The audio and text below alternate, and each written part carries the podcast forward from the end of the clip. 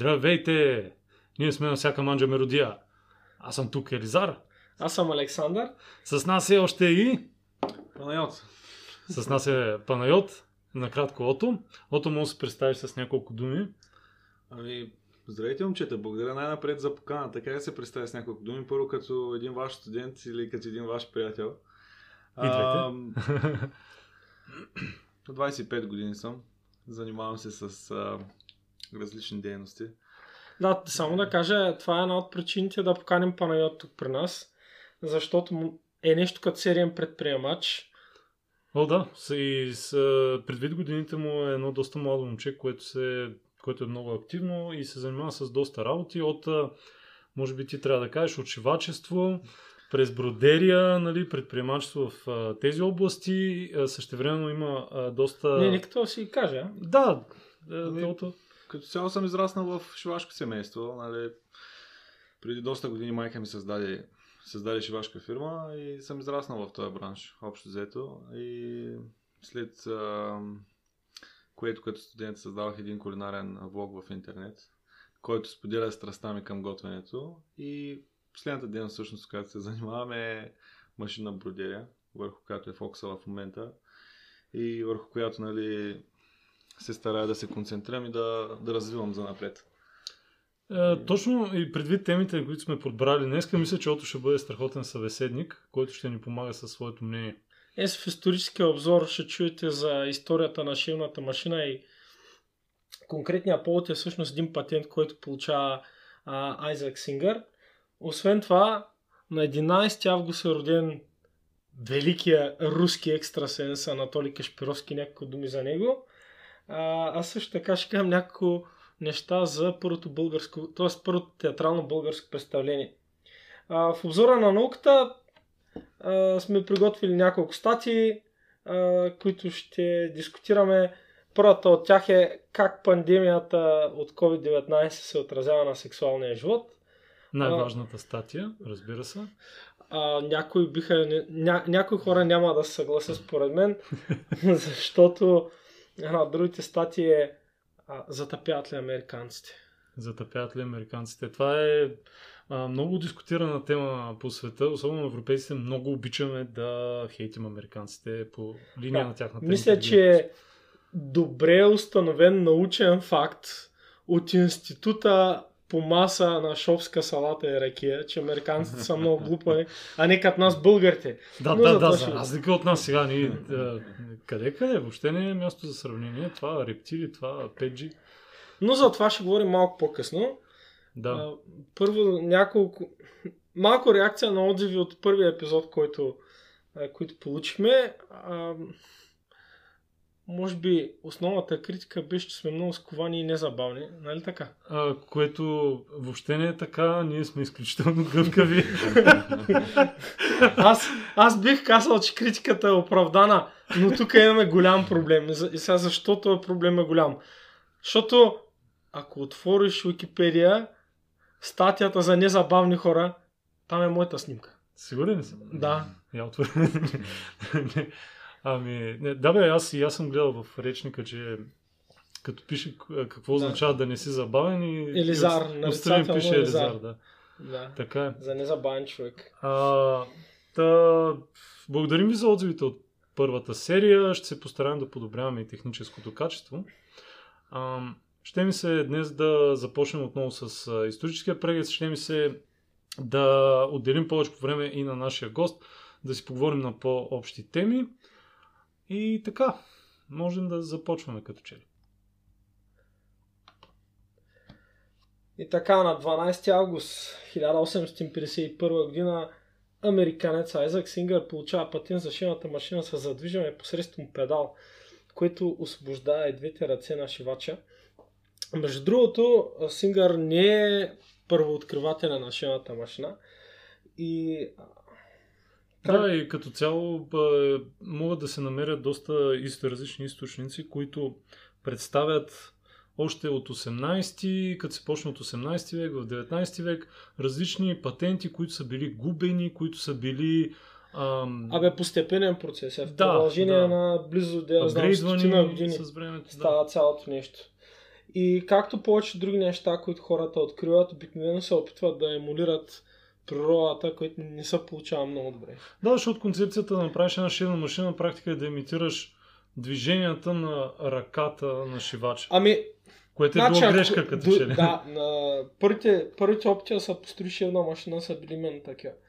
А, а пак това е много сложно движение, защото а, как ще и човек? Значи, а, иглата минава през плата, излиза цялата, после се връща обратно, трябва да се завърти на 180 градуса. Мгм.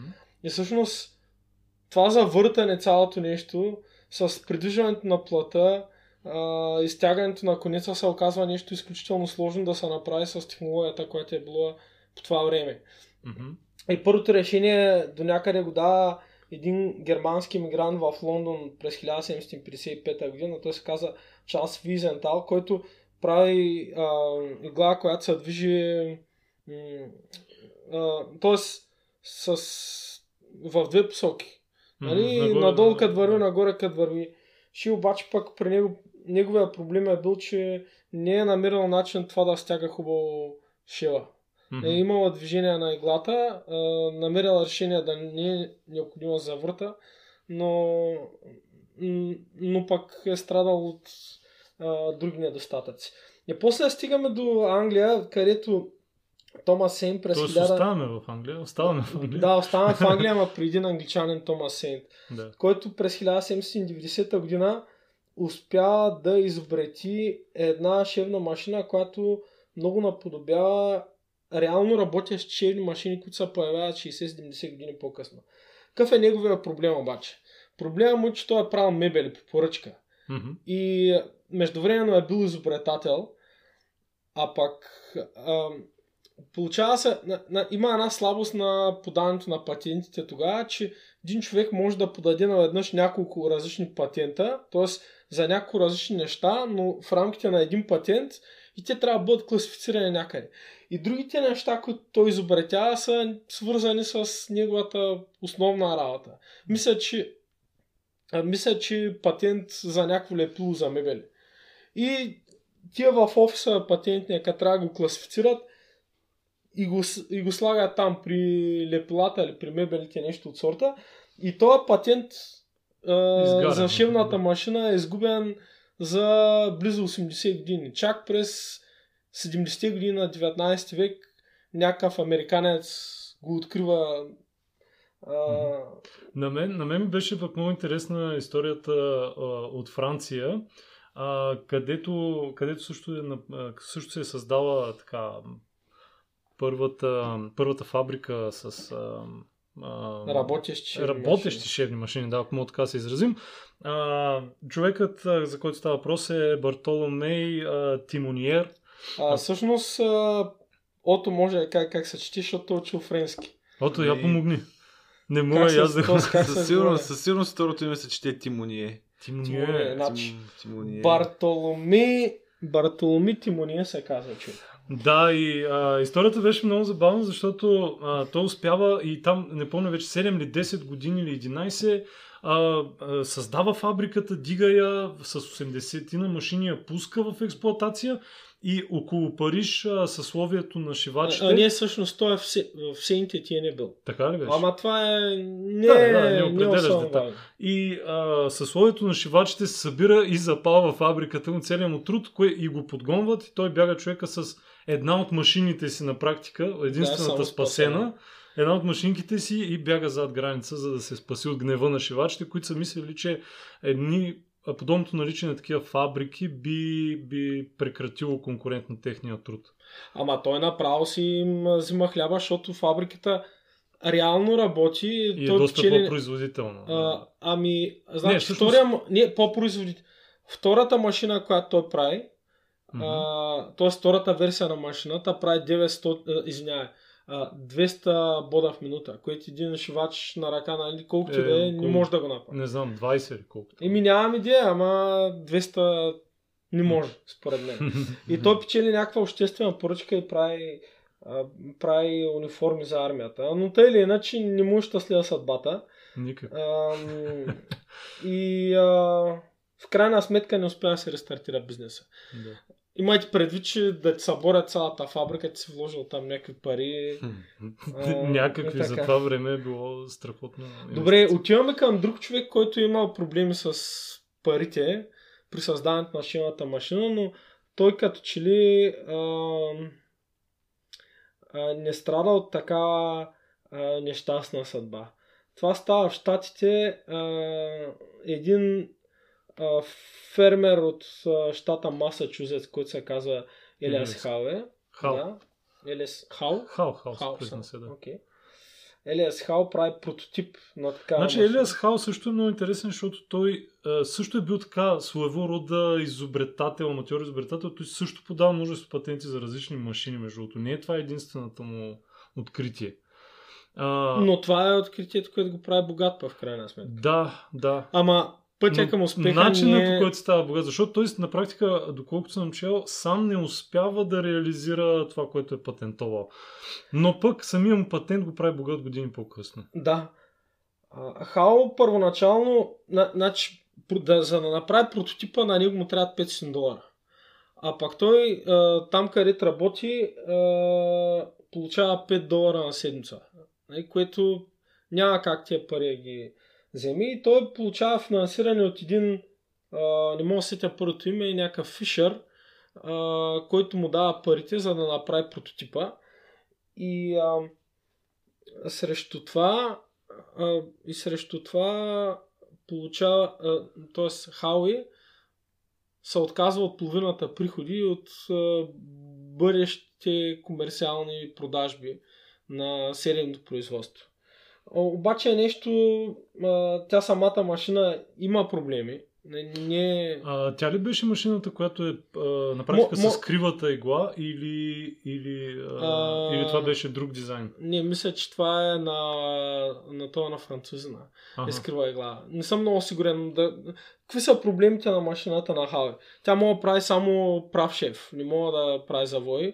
Освен Мгм. това няма, няма механизъм, чрез който да се придвижва плата и най-дългият да, шеф, да. който може да се прави е някъде около 15 см. 6 инча го дават, значи 15 см. Нали? Да, при най-вероятно след това трябва да се вземе плата, да се, не знам, И така, то, и, и това Фишер се разочарова. Каза, аз дадох пари, обаче от това нещо продукт няма да стане.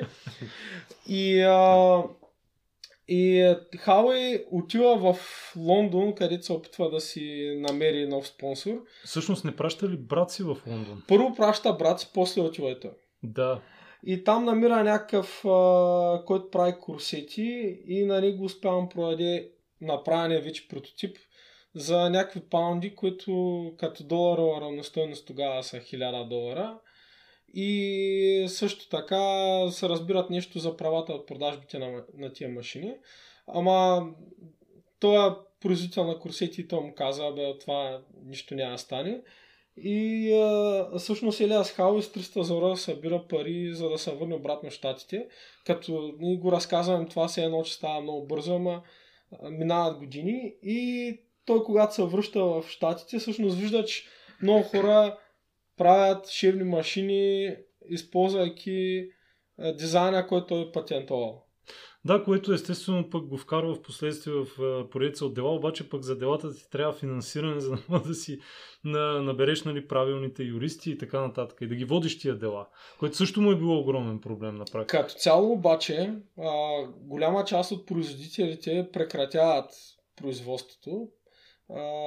Някои продължават да го правят нелегално и затова, между другото, една голяма част от машините, които са произведени от средата на 19 век в САЩ, нямат никаква марка по тях, за да не ги хванат, че са нарушавали патента на Хаве. А пък има някои, които откровено са предизвикали а, и са оспорвали правото му на патент. Един от тях е Айзак Сингър. Да. Известен актьор в актьорска трупа, известен изобретател също, защото това отново не му е единствения патент, ако не се лъжа. А правил е нещо като бормашина преди това. Той е Да. работил и като, не, не точно като миньор, но занимава се с доста ръчен труд. Също а, става актьор, между другото, по случайно, защото той а, всъщност прави сцената, където се играе театъра и някакъв там се бил разболял. те му казали, ти не щеш да дойдеш. Много неща стават, стават така. А, интересното е, че на практика той не изобретява изначално сама собствена версия на своята машина, а по-скоро а, подобрява вече съществуващ дизайн. Да, неговия принос още в началото на този сегмент казахме е да измисли педала, чрез който се задвижва а, самия механизъм и това освобождава двете ръце на шивача, а пък са свободни двете ръце на шивача, той може да се мести плата както си иска и а... Да, плюс това той отново неговия дизайн също е с права игла, за разлика нали, от някои други дизайни, както споменахме, които са с а, и с закривена, което също донася някои подобрения вече на, на самата изработка. Като цяло има и някои други подобрения, които се правят а, от някои други фирми и за да не са а, убият, самоубият. Да, на практика един... се събират най-големите държачи, държащи патент а, инвеститори в, в тази сфера а, няколко години след като а, нали, Сингър вече се намесва. Събират се и за да не се фалират един друг в, да се избиват за правата в патентите и да водят дела постоянно, но в крайна сметка решават да направят един колектив, който... Да, общ патент. Общ да, да се разпределят. Патент, което между другото мисля, че е първия общ патент, първата практика, оттам започва практиката за общ патент, нали, нещо такова, нещо не е било познато до тогава.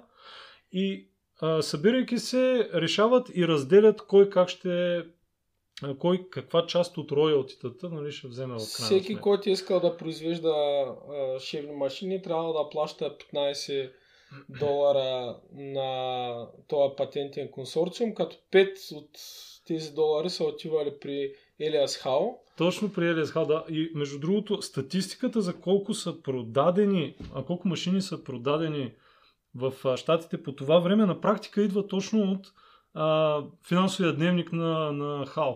Защото по, е, тъй като е бил флат, е, тъй като е бил посък рейта на роялтитата, които е трябвало да получава Хал, могат да се, може да се отсъди, нали, да се пресметне колко машини са били продавани а, за определен период от време.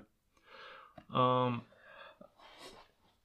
И а, така, отиваме към, а, към ролята на Айзак Сингър, какъв пък е неговия принос. Значи чисто технически той прави някакви промени, обаче тия промени не са чак толкова революционни. Не мога да кажем, че бащата на шевната машина. Това, в което е много добър обаче, е маркетирането. А, първо, а, тия шевни машини тогава като пазар имат целева група главно нововъзникващи индустриални предприятия. Обаче Сингър вижда голям потенциал в шивната машина като уред от бита. И смята, че всяко американско домакинство може да има такова нещо, което да освободи, т.е. да освободи жените по някакъв начин. И това, в което Сингър всъщност е много добър е, че а, той има много агресивна маркетингова система. Популяризира една система на постепенни плащания, на вноски. Да, всъщност той го прави, а, негов партньор го задвижва това нещо. А,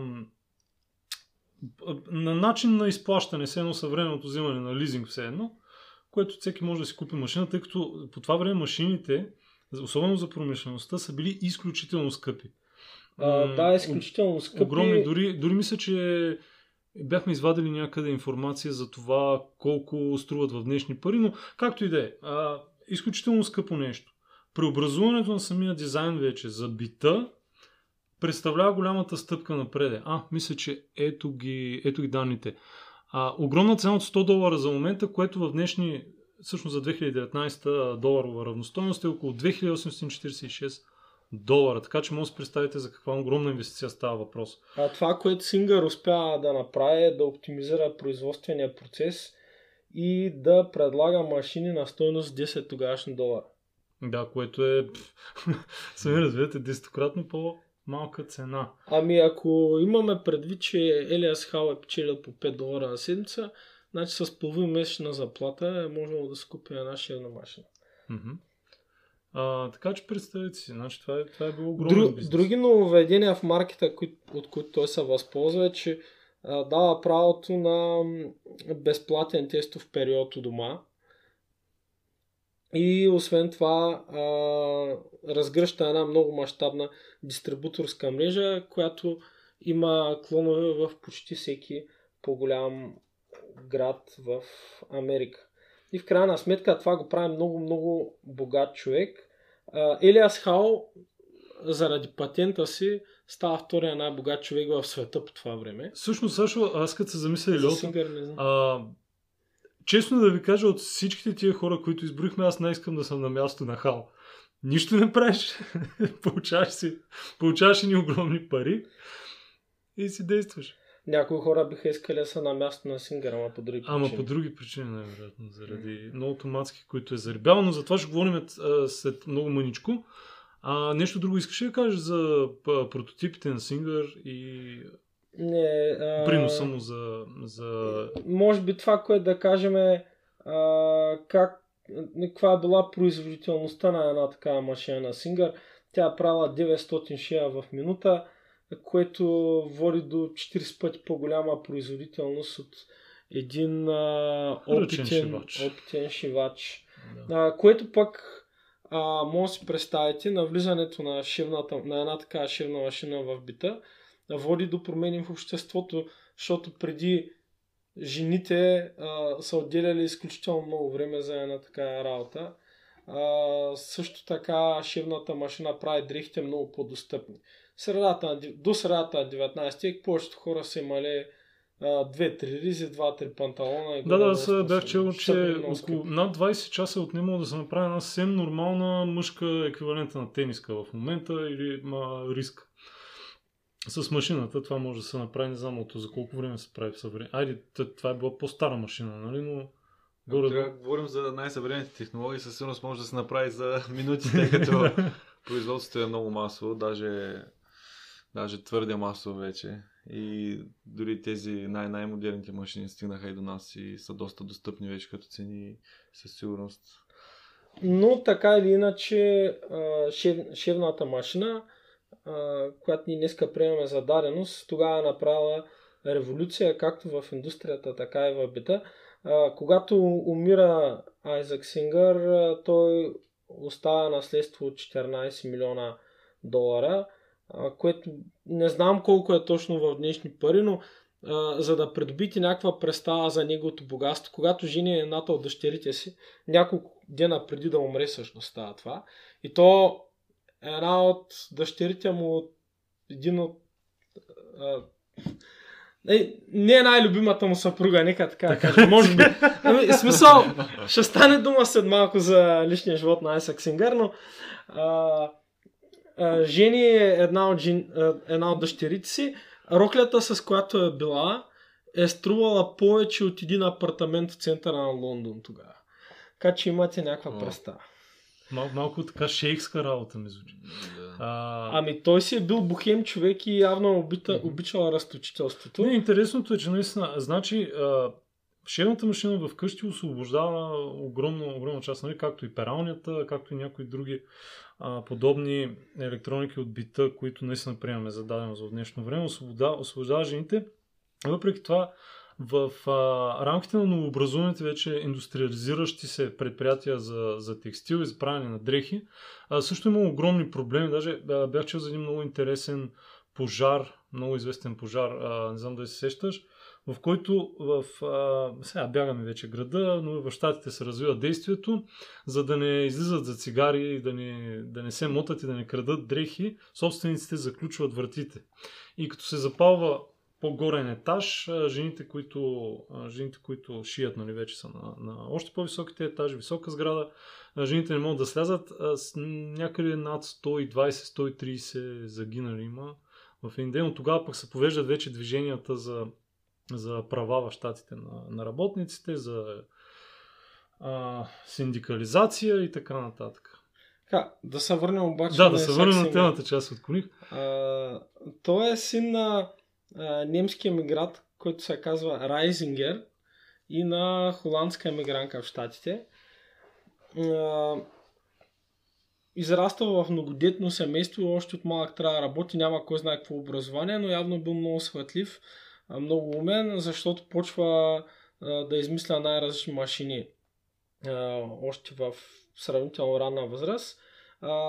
Той е сравнително млад, когато се жени за първи път, за Катрин Мария Хейли. Това става, когато е 19 годишен. Има две деца и а, той се развежда с първата си жена, а, като претекстът е много абсурден според мен, обвинява в изневяра. Защо е абсурден? Ами защото този човек а, се е женил още пет пъти. А, и от петте си жени има около 20 деца. Най-точната бройка малко е трудно да я хванем. А Чек. освен това, Е, Може би, може би се е разочаровал толкова от първата си жена, че си казал, сега ще видите. Да. Да, интересно е, че следващите му три жени всичките се казват Мери. А, като а, за първата Мери а, той се жени когато е 25 годишен и от нея има 10 деца. Мисля, че това му е най-дългата връзка, нали така беше? Ами не знам дали му е най-дългата връзка, но а, в последствие тази Мери разбира, че докато тя е била женена с него, той е имал друг, друга жена, семейство, да, друго да. семейство, където пак е имал няко, нали, с някаква друга Мери, която има 7 деца. Значи от първата Мери има 10 деца, от втората Мери има 7 деца и при това той е женен едновременно за двете, без с първата да има развод, води с паралелен живот човека. И... Гази как се справя с една жена, не мога да се оправя. Гал ми с две, Да, ама, 20 има деца. 17 деца на още. И, а, и а, при това положение а, едната, едната от меритата да, уведомява съда, а пак то За двуженство. За двуженство. Да. и а, а, той се вижда принуден да, Да из- забегне на практика зад граница, Да. защото да не го преследват. по това бяга, време. бяга в Европа с една друга негова любовница, за която са жени, която също се казва Мери. Нали? Да. Да. А, и ако си мислите, че изкарва а, остатъка от живота с тази Мери, не, лъжите са. Когато стига в Европа, във Франция се запознава с а, Изабел Боер. А, тя е една 19 годишна девойка тогава, той е на 49 години, когато се запознават, но а, Куцкар? Абсолютен куцкар. няко, няколко години по-късно а, се жени за нея. Значи той е на 52, тя е на 22. И а, Дай Боже всеки му. Да, абсолютно. Но... а, та пък, та пък Иза, Изабела Бояр, нейната история е също интересна, защото след като умира Айзак Сингър, тя има още, мисля, че два брака. Един от съпрузите й е френски архитект и, и познайте тази Изабел Боер а, като прототип на какво служи. На каква статуя. Много известна на световно сега. Ще Много питам известна, Елто, от- защото аз знам. Ти знаеш, защото не знаеш. Една от най-известните статуи. Най-известната статуя в света. Сигурно статуята на свободата, Да. не знам. Абсолютно си Статуята прав. на А, Тя е французойка и а, статуята на свободата е Това е направена по нейна образ на практика. А, как завършваше личния, личната любовна кариера в кавички на нашия приятел Сингър? Ами, няколко, няколко дни след като жени дъщеря си от третата Мери, Да, аз вече ги загубя човека. Тотално им загубих бройката. Коя от коя? и Исак Сингър умира и това става в Англия и погребане в а, Торки, което мисля, че се намира в днешен Велс. А, при, при смъртта си той е един от най-богати хора в света изобщо. А, интересно, че раздава много голямо наследство на всичките си деца, като най-малко получава само 500 долара от тия 14 милиона, само 500 долара получава най-големия му син от първата му жена, тъй като той му е бил ядосан, защото когато те са, той се развежда с нея, сина застава за Даже мисля, че в съда а, го, го наковава пред съда, когато е имал някакво дело там за развод и за какво. Така че това е за Исак Сингър. А, изобретател ли може да се каже голям Любовчия. любовчия. Ами аз сега виждал съм портрет на Исак Сингър, а вече в по-напреднала възраст. Не е нещо, което да ме впечатлява особено с един шарен такъв много помпозен кичозен костюм. Но пък а, описанието... А, Виж аз, имам, аз имам такива познати, искам ти кажа, че не е от външността. Не. Нещо в характера е така. Не, явно, със сигурност нещо в характера има. Съдейки по или резултати. В, а, няколкото милиона, нали, в банката, Да. но това си е друго.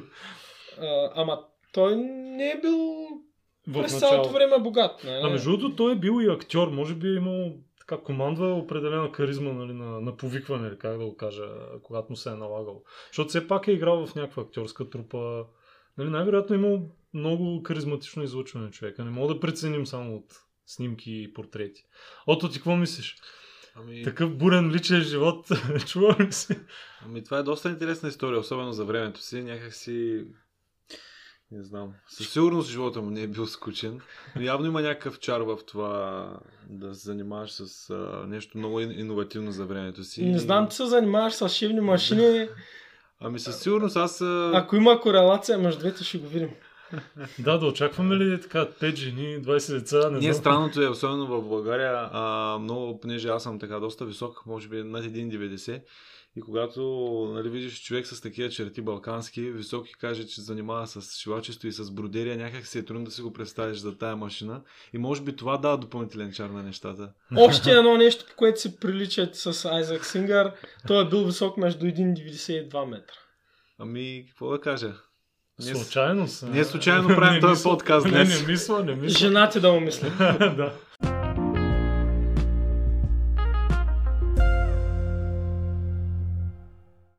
На 11 август 1939 година в днешна Украина е роден Анатолий Кашпировски. Мисля, че съм от тримата присъстващи единствения, който го е гледал на времето, когато той беше много популярен. А, така че мога да споделя преки впечатления, не просто а, да гледаме фактите. Значи, това става в края на 80-те години. По-специално първото предаване е през октомври 89-та година. И този човек излиза по Централната съветска телевизия и прави масова хипноза. Разбирате ли? В продължение на час, може би два, телевизора фокусира един човек, само нали, близък, да, близък лицето. план, който говори с един такъв бавен, монотомен глас и ам, м, да, опитва се, не, твърдеше, той твърди, че лекува хора дистанционно.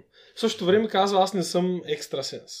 Не знам точно как ги съчетават тия двете неща. Сашо, чувал ли си имаше една а, нещо като еквивалентна академия в Русия, в Москва имаше цяла академия за такива пара, а, как да го кажа, паранаучни, паранаучни подходи нали, за лечение.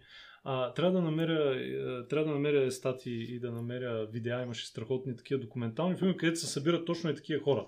Хипнотизатори, холистични разни, е, подобен тип нали, а, хора. Напълно е възможно. Сега аз не се сещам. Псевдонаука общо взето. Ама това е, значи искам да ти кажа, това е още по времето на социализма. Което ти знаеш, че е време, в което се залага на диалектическия материализъм. Аз не съм много съгласен с това, защото точно пък по време на социализма явления като Баба Ванга, като такива са много популярни, много се слушат и много хора вярват в тях. Виж сега, едно е да има, да има хора да вярват в някакви такива феномени, обаче това е по някакъв начин институционализирано, защото ти из, той излиза и го прави това в, Национален фирм. в, да, в национален ефир. В България са го излучвали. Аз не мога да ти кажа дали по българска телевизия или защото едно време тук се хващаше и руска телевизия също. Но аз се спомням като малък, че съм гледал с майка ми, с баща ми и, го гледам, този човек приказва нещо и едва ли не чакам нещо да стане, което общо нищо не става. Но той е имал, но той е имал предавания и с а, публика. Примерно една голяма зала стил НДК и там има много хора, те са сплатили, а, платили Да. за да го гледат. Това е малко Не, като знаеш, религиозните лечители в щатите, които са вече отмират, нали? Но... Да, бе, ама в Штатите, а това ти говорим в Съветска Русия, че става. Да, да, да, това е големия И- контраст. И примерно излиза там някаква жена, казва аз имах, де да знам, бъбречна криза, а, сега нямам, а, излиза някакъв друг, който казва имах високо кръвно, А, сега нямам някакви такива неща. Кажи няколко думи нали, за а, Кашпировски, за да се запознаят всички с А, значи, творчеството му. А, творчеството му е такова, че той в продължение на повече от 20 години работи като психотерапевт в Винницката психиатрическа болница. Това трябва да е пак на територията на днешна Украина, който представи, си, А представи има си, ли- ако психотерапевтът е такъв. Знаеш ли да. дали има образование поне за психотерапевт, защото психотерапевти, Ами завършва медицина. В същия има, град. има бекграунд на медик. Даже е кандидат на медицинските науки. Добре, добре. Освен това е бил лекар-психотерапевт на Руския национален отбор по дигане на тежести, а, съответно е майстор на спорта на СССР по тежка атлетика. И след като настъпват промените на 90-те години и се въвежда многопартийна система, той влиза като депутат Държавната дума, мисля, че от партията на Жириновски, не съм 100% сигурен. А от средата на 90-те години живее едновременно в САЩ и в Русия, пътува между двете. Дори доколко знам сега, внуците му живеят в САЩ и а, в някакво интервю беше казал, че най-малкият внук не го разбира, защото говори само английски. Но Кашпировски в качеството на депутат се оказва в Будьоновск по време на терористичния атентат. Между, между другото, този атентат аз не го знаех. Примерно спомням си атентата в Беслан, в Московския театър. 95-та година обаче Газе, има... аз съм бил на силно там. На коя година става този атентат? 95-та година. Аз съм 90. роден тогава. 95 аз съм бил на 8 години. Ви сега на мене първата ми среща с, Касп... с Кашпировски Е, Като е, дете, да. аз съм бил много малък. Мгм. А, така че А, а- Обясни за терористичния акт. Какво е представлявал? А, ами, а, значи Будьоновски е един град в югозапад, а, точно така, в югозападна Русия. Това става по време на Първата чеченска война. Шамил Басаев с група от около 200 въоръжени мъже тръгва за Москва, доколкото знам. И трябва там да направят атентат. Обаче поради някаква причина стигат в Будьоновски. Будьоновски е някакъв град, който е примерно колкото Горна Оряховица, нещо от сорта. Не е много голям по руските стандарти, не е много голям. Те превземат полицията, защото през тези 200 въоръжени мъже, аз не знам колко хора да има в един участък. Да, възможно. Особено ако е малък град. Да. 15 души, 20 души. Как да се не защитава? знам. Значи превземат участъка, тръгват по улиците да събират хора. Мгм. Който не иска да тръгва с тях, го разстрелват на място. И събират страшно много хора в Будьоновската болница а, и ги държат като заложници. И имат, кът, и имат искания да преговарят с той тогава Елцин. Мгм. Също така искат международни е, журналисти да дойдат там. И не знам поради каква причина Кашпировски, който тогава е депутат в Руската дума, се оказва, се оказва там като уж представител някакъв на Преговори, политическата да, да, класа. Обикновено нали се праща на заложнически ситуации, се праща един преговарящ пси- психиатър, психотерапевт И да преговаря. вместо. Тази заложническа криза там продължава в продължение на няколко дена, като Кашпировски стои там, по негови думи, по-късно, след като излиза, той се е опитвал а, да внуши на терористите да пуснат заложниците. Дори има свидетели, които са били. А, значи той е стоял срещу не Шамил Басаев, един от неговите там близки хора и седял е така гледал в тренчено. И, а пък он му се е ухилил, нали, поне така раз, разказват някакви заложници, он му се е ухилил и му казал, е, е, господин Кашпировски нещо не се получава, Мая. Като Кашпировски е казал на заложниците, аз ще стоя с вас, докато последния не бъде пуснат, но един от а, журналистите, който идва по-късно, мисля, че му казва, че се готви штурм. Мгм. И той се намира някакъв претекст и излиза. Те го пускат терористи. Та, Той а, като и депутат е най-вероятно имал информация, нали, самоснасяли. Не мога да, да, да кажа точно как разбира, но разбира, че, че предстои штурм и, И решава да се тръгва, да. И, и хората са му казали, нали щяхте с на стойка, имам друга работа, която. По-важно И, сега. и а, в интерес на истина, терористите пускат някои от заложниците и той после казва, че това нямало да стане, ако не е бил той там, което няма как да про- проверим истинността му. Но а, този атентат, аз чак сега разбирам за него, е доста кръвав, защото штурма е неуспешен. Те правят, мисля, че три штурма Мгм. и трите штурма са неуспешни, в крайна сметка загиват няколко стотин души. О, Мисля, че около 300 души нещо от сорта. А, по памет това, което четох.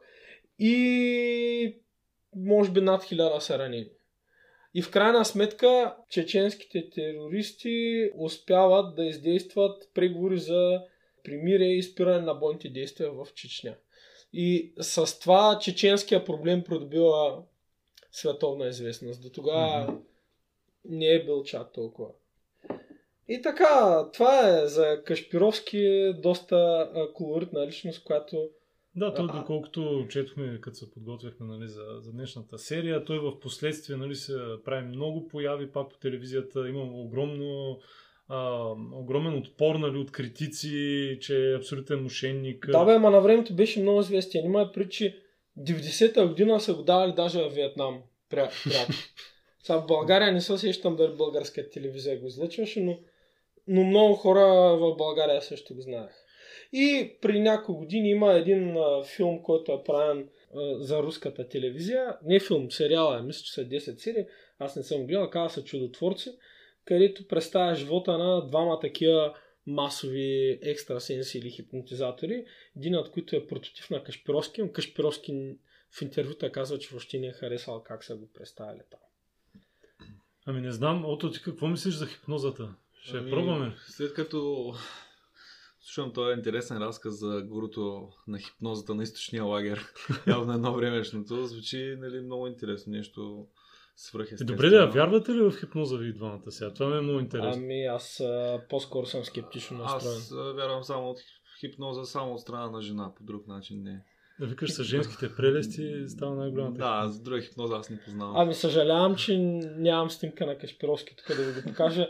Да потърсите в Google, но мисля, че с външност точно ще. Е, не, не може после да го сложим на подкаста на такова. Но на най-накрая с това, което искам да завърша сегмента, намерих едно изказване, защото аз на няколко пъти се споделих мнението, не мога да разбера защо този човек го даваха толкова много тогава по телевизията. Михаил Ненашев се казва, той е бил председател на държавното телерадио в СССР по това време и той казва, че в един период на изостряща се политизация и раздразнение сред населението са пуснали а, редица програми, които да служат като души. За успокоение, да. Да.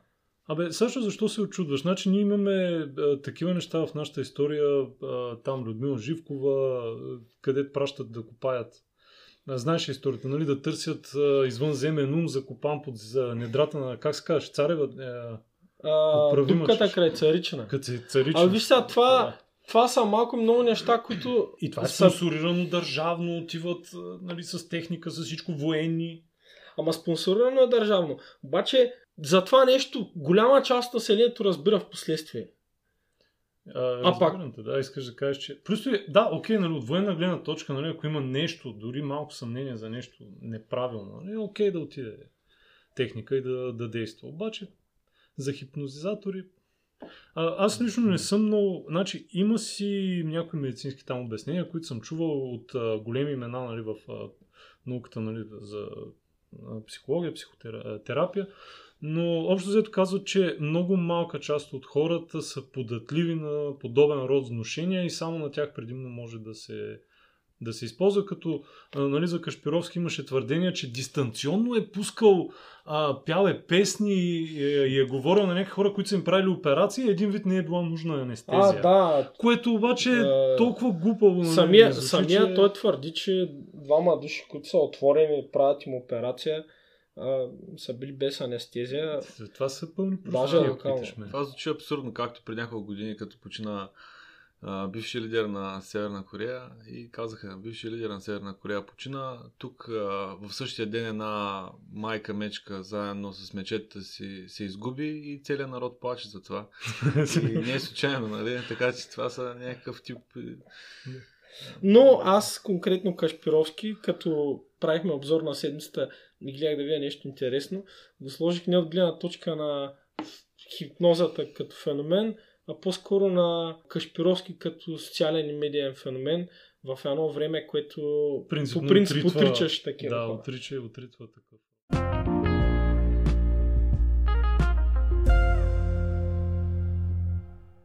на 15 август 1856 година е изнесено първото драматургично представление в България. Пиесата е Михал Мишкоет, една побългарена комедия на гръцкия писател Милтиадис Хормузес. И това се приема за началото на българския театър. Искам да питам, можете ли да познаете в кой град е това първо представление? Ще ви дам четири възможни отговора. Може би аз не трябва да участвам, защото го виждам. Виждаш ли го? да. Добре, тогава а, от ще бъ... Абе, не знам какво виждаш, няма го тук отговор. Така ли? А, добре, ами тогава... Окей, добре, значи. Нека да предположим. Аз казвам Русе. А, добре, дам четири възможности. Русе, Варна, Плодив, Шумен. По пътя на логиката, защото сме от Русия, би трябвало да е в Русия, ама не знам, защо си мисля, че Пловдив като някакъв по-културен град, може би. Там са случили неща. Да, ама не, ние, Русе, в Русе, е ние всъщност Русе тогава е било по-културния град, ако трябва да сме честни. Е, те и, два, и двата града А, са А, коя били година? Коя 1856. Значи това по османско Още преди освобождението, да. А, Русе. Е, Русе. Не е Русе обаче, Шумен де. Шумен да. Ето, трябваше да има уловка, да. Между другото, а, Шумен след освобождението не съм 100% сигурен, но мисля, че е по-голям от София. Един от най-големите градове в Ще княжество повечето България. градове са били по-големи от София. Тя Да, бе, ама, 10-20 хиляди. значи, Село. в княжество България... Не, с, не, с, ка... не, не по това време, но преди това с скалните улици и с... не, мисля, че София след освобождението е била около 10 000, Русе е към 20 000. Еми, не. А, Видин Свещов също са били много големи, но мисля, че... А, чакай сега, Варна не се сещам, Шумен е в топ 3, доколкото се сещам. От това, което бях гледал преди време. Както и да е. В Шумен местното класно училище по това време вече е преобразовано в Преславско-Шуменска прогимназия и постановката всъщност е поставена от Сава Доброплодни, който е, който е учител там, като главната роля в представлението се изпълнява от Васил Димев, който по-късно става митрополит Климент Търновски и на два пъти министър-председател в Той новосвободената е България. много, много странно така развита личност. А, явно това е било една, едно от най-изтъкнатите училища по това време, защото освен Васил Друмев, по това време ученици на Сала Доброплодни са Илия Блъсков, който също зан- занимава с писателство и Мгм. драматургия, и Добри Войников, който пък е ясно, че се занимава с Вау. драматургия също. А, Аз, Има- имам, аз имам друго предизвикателство пък към те. Можеш ли три пъти да кажеш автора на пиесата, оригиналния гръцки автор, бързо? а, не мога нито един път да го кажа, ще се опитам да го прочита три пъти. Милтиадес Хормузис, Милтиадес Хормузис, Милтиадес Е, Хормузис. това не е бързо Но, трябва- Добре, давай. А, Добре, предавам се. Нещо друго интересно. А, А, значи, има някои исторически източници, които а, посочват, че те, театралните представления в Шумен а, са започнали още 1813 година. Тогава един арменски търговец пътешественик, който се казва Хаджи Минаса Пъжашкян, публикува, публикува в пътеписа си, а, който е издаден в Венеция през 1830 година, че в а, Шумен е било дадено вечерно зрелище, в което играли трима мъже. На спектакъла присъствали гръцки духовници. добре, да, Сашо, сега като се замисли човек, какво отделя, примерно, е тая постановка да кажем, по римско време, какво се е играл или, или още преди, още, още по-назаре във времето. Защото театър е много, много старо изкуство. По принцип е старо изкуство, но ако говорим за нещо като институционализиран театър, който се играе по предварително разигран скрипт, не знам, значи те Ние римското, Предполагам, римския театър не е бил. римския театър. Ние говорим за България. Началото на съвременния театър. И а, то това е качилната машина. Как почваше на машина? Да, да, да, да, то си е преход. А, така, същ, същата година, 1856 година, две постановки се играят а, в Лом. Те са поставени от Кръсти Пишурка. А, един човек, който хората, които четат Ботев, знаят, че Ботев а, малко обича да го иронизира. А, драмите са многострадална Геновева, което пак е адаптирана гръцка и Велизари. А иначе първото оригинално драматургично произведение в българската литература е Ловчанския владика или Беляна Ловчанския сахачия. То обаче никога не достига до сцената. А, първата играна постановка от български автор е а, Малакова или Малакова, не знам къде пада ударението, от а, Петко Раче Славейков. Тя е поставена в Цареград, Русе и Пловдив при голям успех. При голям успех. Какво? Голям какво, извиняй? Ами не можа, со, бърк, смета се, да. 1870 година пък излиза изгубена станка. От... Изгубена станка. Изгубена станка. А, интересно е как на многостранна Ядовски. геновела, нали, останало като... Да, фраза. явно е тя първата. фраза, и нали? дори не е оригинална българска. А иначе за Пловдив, да кажем, там е създаден първия в страната професионален театър. Мгм. Другите постановки, за които говорихме до сега са били сам, на самодейци, но в Пловдив 1881, след освобождението, е създаден първия професионален театър. А, той а, е основан от двама французи, които живеят по това време а, там. И а, не мога да кажа какъв е комерциалният успех на този театър. А, в последствие се появява театрален салон а, и в София, а пък а, Пловдивския театър, където се е помещавал, изгаря 1913 година и след това сградата не е възстановена.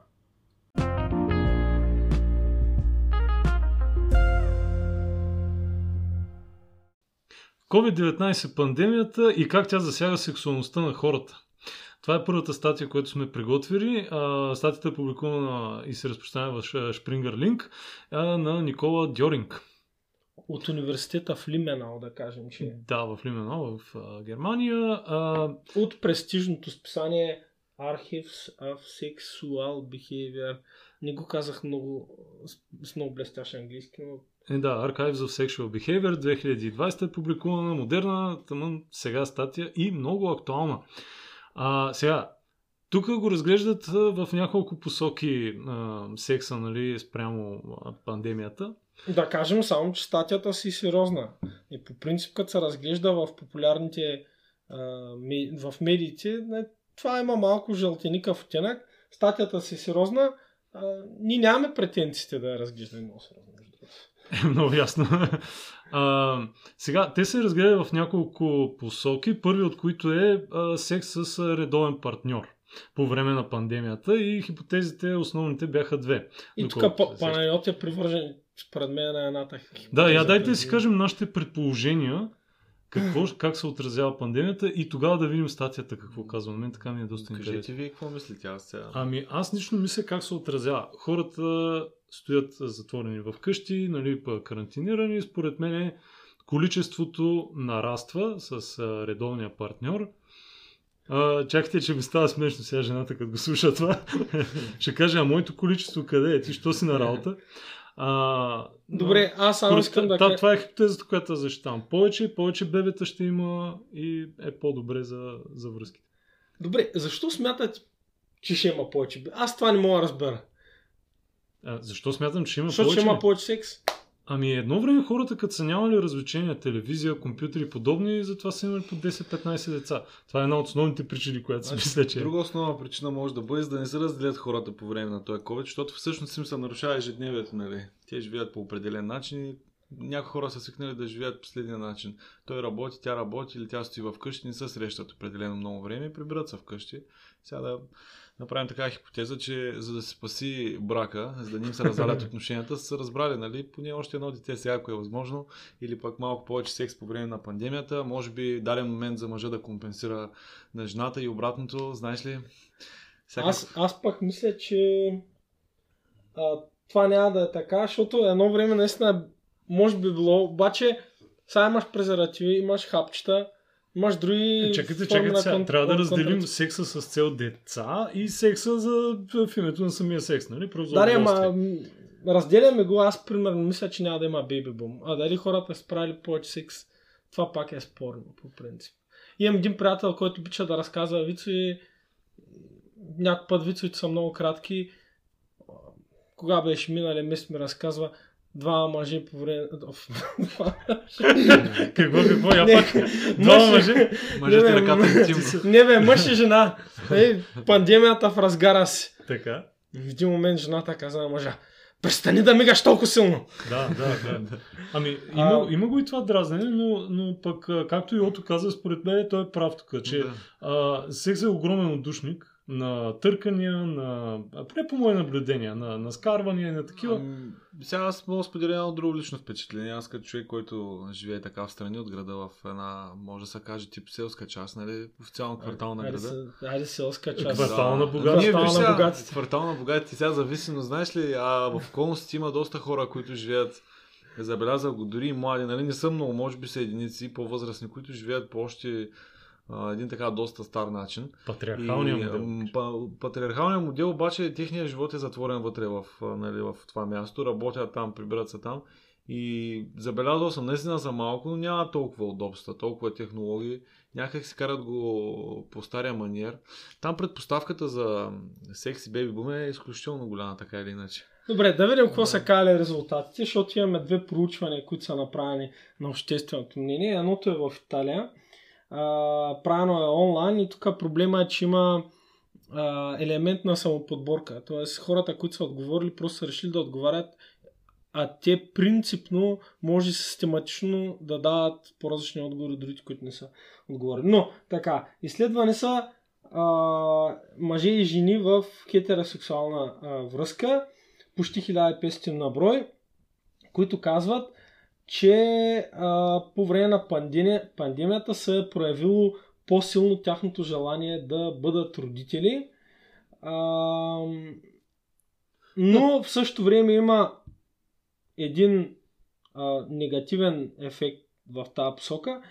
Имат пък притеснения заради економическата обстановка, което също е фактор, когато човек... Да, да, и ще- зависи кое от двете ще наделе нали, за отделната, за отделната а, двойка. А, турско пък проучване, т.е. в Турция, извиняйте, а, на 58 женени да, жени, които са във възраст, която е детеродна, а, показва, че общо взето COVID-19 пандемията а, е увеличила значително броя на сексуалните, как да кажем, контакти с а, мъжете Колко пъти си. са правили секс? Да, така колко пъти са прави секс на, И на... само, ако сте се на чудили колко пъти по принцип прави една турска жена секс на седмица, е 1,9 пъти средно. Това Да, преди но по време на пандемията това, тази цифра се променя на 2,4 пъти седмично, а, сравнение нали, с а, преди пандемията. Значи, така... А, по същото време обаче пропорцията, това, ам,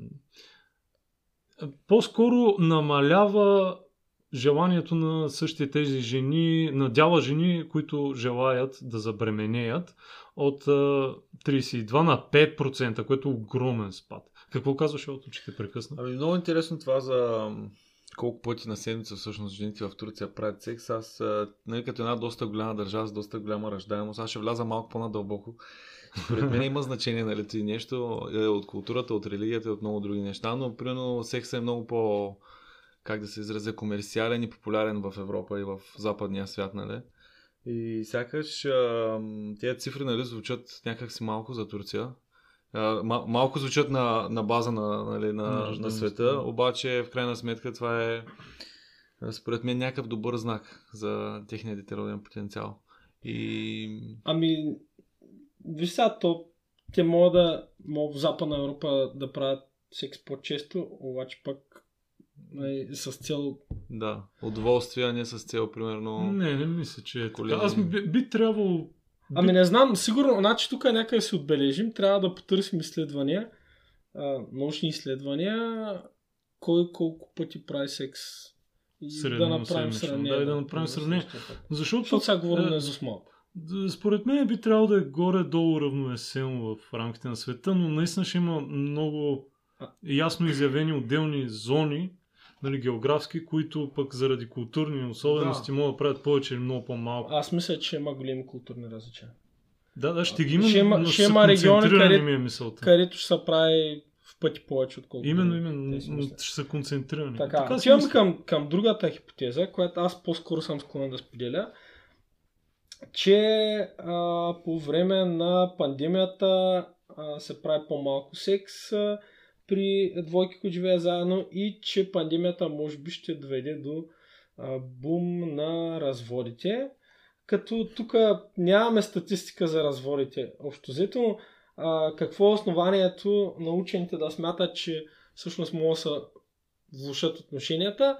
А, това стрес, който е свързан с пандемията, а, който повече българ мисля, че го няма, но стреса, стреса който е при карантирането и монотонността на живота, а, води до спад в, а, в настроението като цяло, пък когато... Да, да, натрупват се негативни емоции от да. прекаленото, прекалено голямо дългото време прекарано заедно.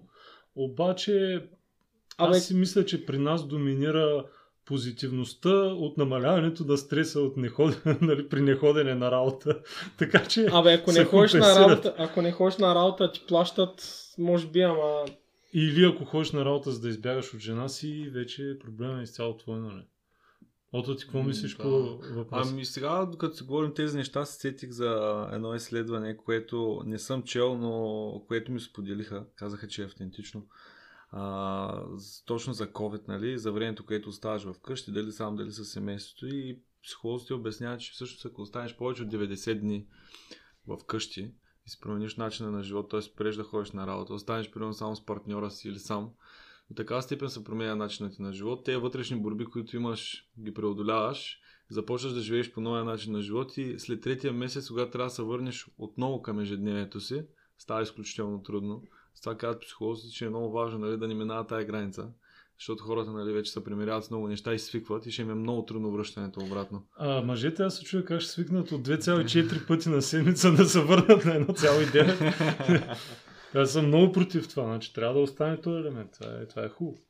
Добре, да вървим нататък към хората, които правят секс извън извън моногамна връзка, да.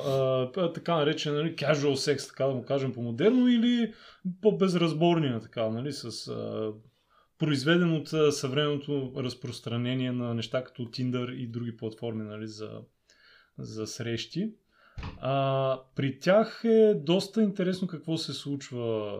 Какво се случва нали. Там аз бих предположил естествено, нали, най- най-нормалното нещо е да предположи човек, че при затваряне на заведенията и основните полета, където хора се срещат в публичното пространство първоначално, за да отидат и да свършат работата после нали, по къщите, а, най-вероятно, естествено, ще има огромен спад в а, casual sex. Ми, като цяло тук статията клони само в тая посока. А, по-скоро има две направления. Едното е принудителното направление, което се получава, защото има рестриктивни мерки. От друга страна пак го има и ефекта, че някои от, някои от хората сами си налагат ограничения, просто защото. Въпреки това, Сашо, българската чалга култура от преди 10 на години го казва, нали? Ей, сега се качва, нали? Комшийке, нагласи ми една биричка. Нали те беше? Така. така че може да има и, случайни срещи с комшийки. И тук, да, в статията какви, какви а, мерки се препоръчват, mm-hmm. а, как да се излезе от този пъзел, а, ако мога така да кажа, един австралийски доктор, а, отправяйки съвет към а, L, чека се, LGBT Трудно е Q+, да го направиш. Просто го кажи на английски. LGBTQ+. Добре, LGBTQ+. Обществото. Обществото отправя съвета а, да се съберат в самоизолация няколко души като група и да правят секс помежду си. А, не, поне да, да ограничат от тази Поне знаем какво е хобито на доктора, който го препоръчва това. прагматично решение. Аз искам да кажа, че ние в случай, като ги обсъждаме тия неща, не вземем позиция и не ви даваме никакви съвети за вашия сексуален живот. А, не ни слушайте, общо а е, що какъв е контрапункта? Да дойдат при нас и да създадем групичка на какво? То е ясно, че не даваме съвети, но коментираме съветите на експертите. И Бе, някой после може да насъди. Ще каже, слушай, в един подкаст, тъй, тъй, имам mm. непоправим психологически травми, нанесени. Аха. Е, виж, не се бях сетил за да... Добре, това, но... отиваме към един нов жанр в секса. Ако... Тоест, той не е нов. Нов, о боже. Не е нов, обаче с нова сила Набира популярност. Да, Набира популярност. телефонния и онлайн секса. Не знам сега обаче статията точно какво разбираше, не мога да сетя по телефонен и онлайн секс, защото онлайн секса по-настоящем, докато се развиват технологиите, нали, се остава ръчно занимание. Ами онлайн секс, сега дефиницията, аз няма да се занимавам с нея, мисля, че всеки може да се отълкува както иска.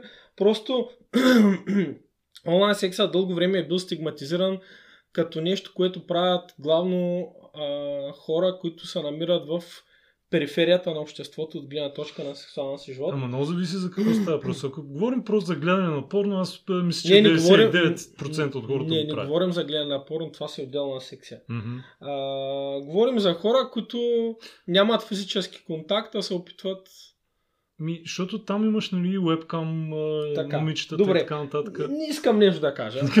Добре. То Не съм го казал, аз искам да цитирам. Една препоръка на здравния департамент на Нью Йорк Здравното министерство на... На Нью Йорк На на градската управа. Да. Ако обикновено се срещате с вашите партньори онлайн или изкарвате хляба си като правите секс, може би е по-добре да си вземете почивка от а, срещи Срещите на на живо. Заменете ги с видеосесии, с отправяне на секс съобщения или с разговори в чат стаи. Така че това ти е препоръчано а, и мисля, че тук се разбира какво се има пред под онлайн секс. Еми, значи камгаровете влизат в тая категория тогава. А това е интересно, наистина. Измислиха ли, не знам защо така малко се отклонявам от темата, измислиха ли секс с виртуална реалност с тези очила? Не знам. А, Стигна- има, има. Стигна ли се до там? Значи, вижте, едно от нещата, които движи компютърните технологии, не, просто това е абсолютен факт. И винаги е порното. А, един от първите документални филми, които съм гледал а, още в зародиша нали, на VR, на виртуалната реалност, беше как а, монтират а, една камера на главата на едното на, на момичето, на мъжа, пък не знам къде, пък че еди си колко камери отстрани, нали, за да може да се хване от различни точки, в последствие да е така наречения point of view, нали, POV, от гледна точка на мъжа, нали, защото знаем, че повечето потребители на, на порно в, до ден днешен си остават мъжете.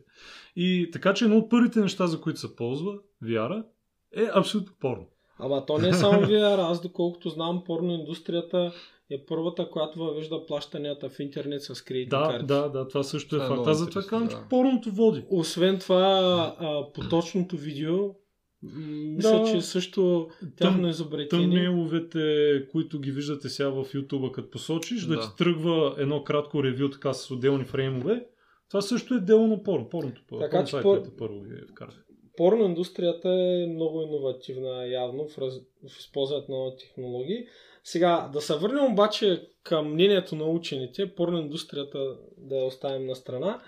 Ам, учените а, предупреждават, че телефонния секс и онлайн секса изисква специфични умения и знания, които не са вродени на хората и може би изискват а, някакво обучение. Защото не на всеки, им- не на всеки ще се получи онлайн секса явно. Който иска да го обуча, да ми пише налично. А, така че а, по време на пандемията се е появило търсене на обучение в тази област, как да правите Честно казано, имам чувството, че тук приказват пълни глупости, да ти кажа честно, но... Ам, Нали. А, добре. А, не, обучението в какво се изразява, защото ти смяташ, че, че са пълни глупости, обаче нека влеем малко детайли. Първо, има технически аспект. Техническия, техническия аспект е свързан с подборката на а, правилната екипировка. Тоест, какъв трябва ти е микрофона, каква трябва ти е камерата, осветлението. Защото не може просто да пуснеш е там на камера, ама какво се вижда пак казвам, мъсли- зависи дали си потребител или си производител на услуга. Айде, Освен така да това, чисто техническата инфраструктура, какво да използваш? Zoom, Skype, Tinder, Grindr и т.н. И освен това, а, правилното поставяне като камера и да ограничиш а, обстановката около теб да бъде достатъчно а, Интимна, да интимна. Да. Освен това, а, обучението е свързано и с възможните рискове от онлайн секса. Защото... Е, тия, тия, тия са много умни. А това онлайн секс са много сложно нещо, не е като обикновения. Трябва да се Ами, нагласиш. Да, бе, бати, той да, излезе... сложно е, защото на пръв поглед е смешно, но ако се замислите. Вижте какво казват учените като рискове тук. А, има опасност от сексуално преследване онлайн. О, Запознаваш с някой, изглежда такъв, такъв. То не, че офлайн няма опасност това, но, Е, Никва но, няма. да. но онлайн може би по-трудно е да го, да го намериш. Не бе, онлайн секшн Да, и да много го широк спреш. термин. Не... Така, онлайн преследване също. А, е, това, е, това е а, потенциално за мен много... А, Да, отмъстителната порнография, Да. нали, къде обикновено нали, става въпрос за момче и момиче, да го обясним, нали. А, е, правили са секс, снимали са се и в последствие да кажем, примерно, момичето зарязва момчето и момчето за да си отмъсти, качва в някои от сайтовете за споделяне видео, нали, как го правят и обикновено нали, акцентира на нейното лице, което е гадно в личен план, нали. Което, ако имате офлайн връзка, за да се получи така порнография с, цел отмъщение, трябва все пак да имате някакви материали, които повече случаи ги няма. Така мисля, повечето хора не се снимат. Обаче, ако правите онлайн секс, самия, Да, самия, формат акт го прави веднага, да, за веднага... Другото са вече нали, с малолетни шансове за рискове там с малолетни, което наистина е резонно да се... Също така има опасност от, а, така, от така наречените онлайн дейтинг скамс. Или представляват? Ня... Когато има достатъчно такива поразголени снимки на даден човек, някой, който ги някой, който разполага с тях, може да направи фалшив профил. Тер, в... термина също, който ползват на Запад е catfishing. А, точно, Между другото, аз- особено мъже, които се представят за жени. За да изкрънчат някой лев или просто да се габаркат с някого и така нататък. Ползват Така. снимки. А, прескачаме, т.е. мисля, че свършихме с а, онлайн и телефонния секс, ама виж кати колко сме свършили, защото това е отделна категория, ама тя може да бъде обвързана. Ами не знам, не знам, но става въпрос за COVID и ефектите върху соло секса. Соло секс, да. Което е много интересен термин. Соло секс. А, който между другото също е препоръчан от здравния департамент на Нью Йорк Сити. Цитат Вие сте вашия най-сигурен секс партньор. Мастурбацията няма да разпространява COVID-19, особено ако си миете ръцете с сапун и вода поне 20 секунди преди и след секса. Уникален съвет. Един път. Да. Ами, тук какво да говорим за това? Мисля, че всичко е ясно. Да. Аз предлагам да приключим обзора на тази статия.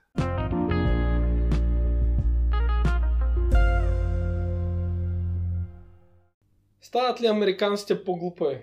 Една тема, която със сигурност се харесва много на кръчмар патриотите в България. Еми, добре известен факт е, нали, сред повечето българи, че американците са тъпи, аз те си мисля. Дали е факт обаче? Ще установим сега от тази статия на практика. И според българите е факт. Те така са чували. Така, са- така са чували. Защото американец е викал човек да му зави кружката, пък в България сами ги завиваме. Нали? Той... Заради това смята, че е тъп, не заради друго. Виж сега, американци са тъпи, българите сме прости. да правим това тънко разграничение. Да. Добре, статията е... А, статията изследва промяната в когнитивните способности между поколенията в щатите. А, тя е дело на учени от а, Ohio State University. И така, какво са открили? Само да кажем, че автор е Хуи Женка. Нали, трябва, трябва да. Да. се отдаде е, внимание на автора. Да, обаче е от Ohio State University. Така. И така, А, добре, така. На... Първо да кажем, че това не е някакво изследване, така питали двама-трима души, доста мащабно изследване, което а, се базира на въпросник, на който отговарят, са отговорили около 30 000 души в периода 96-2014 година. Това са били хора, които са на възраст над 51 години и а, на всеки Не, по, по-скоро на пе, над 50 на годишните са били а, проверявани на всеки две години. Да, да, да. А, и така. И техните резултати, всъщност какво са ги проверяли? За техни когни- когнитивни способности.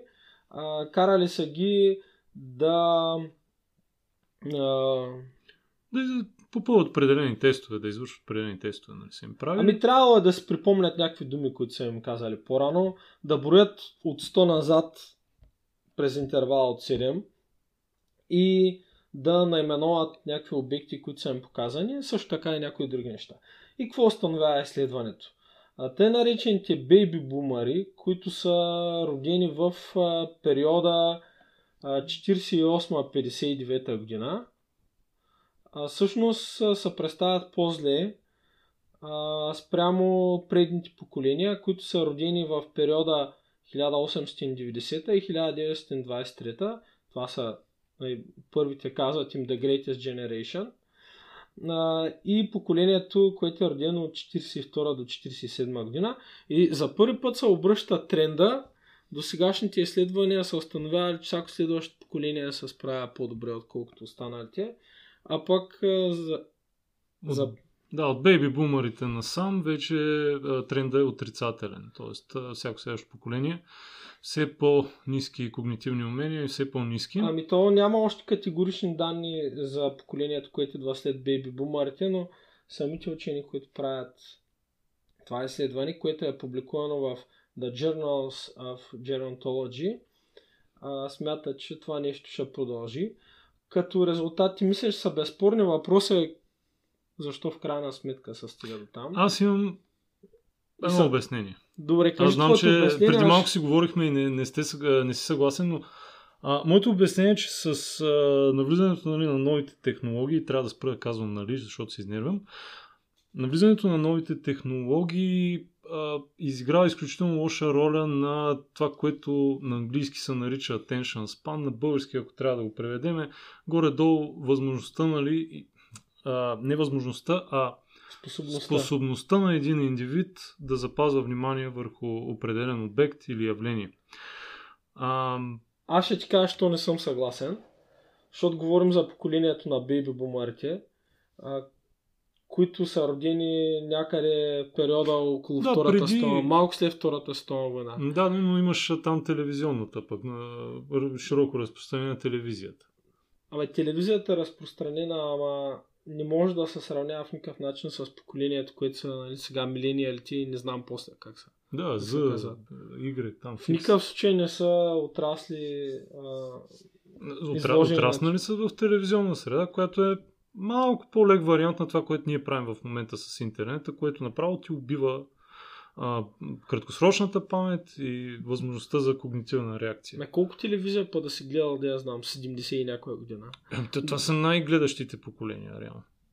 Даже и в щати, според мен, не е имал чак толкова много телевизионно съдържание. Добре, ние тук си просто си говорим, защото нямаме... А, какво е обяснението на учените? Те казват, че това най-вероятно се дължи на факта, че представителите на това поколение са като цяло по-нещастни, което се дължи на по-големия дял самотни хора, а също така и на хора, които често се женят и се развеждат, което оказва влияние върху а, тяхното психологическо благосъстояние чрез психологическото благосъстояние а, се оказва влияние върху техните когнитивни способности.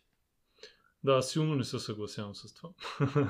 Ами Аз мисля, че тази хипотеза е по-добрата какво мислиш? хипотеза. Защо намаляват когнитивните способности на хората в поколенията? Това е много интересен въпрос. Сега... Честно казано, не мога да си дам някакво обяснение. Разсъждавам в момента, като слушам върху този въпрос. Някак си изключително субективен, нали? Понеже човек като изгражда мнение нали, за това нещо, почва да си мисли нали, на какво може да се дължи това нещо, но съм, честно казвам, съм доста объркан и не мога да дам някакъв генерален извод и не мога да дам някакво конкретно мнение, защото се съгласявам както с твоето мнение, както и с а, мнението на Сашо. И... Ами, може би, може би прекалената информация. Сега, да, кажем, е... да кажем, че са посочени някои други причини, които аз първоначално не ги засегнах. А, има по-голямо неравенство в доходите, като долната граница е по-осезаема при бейби бумарите.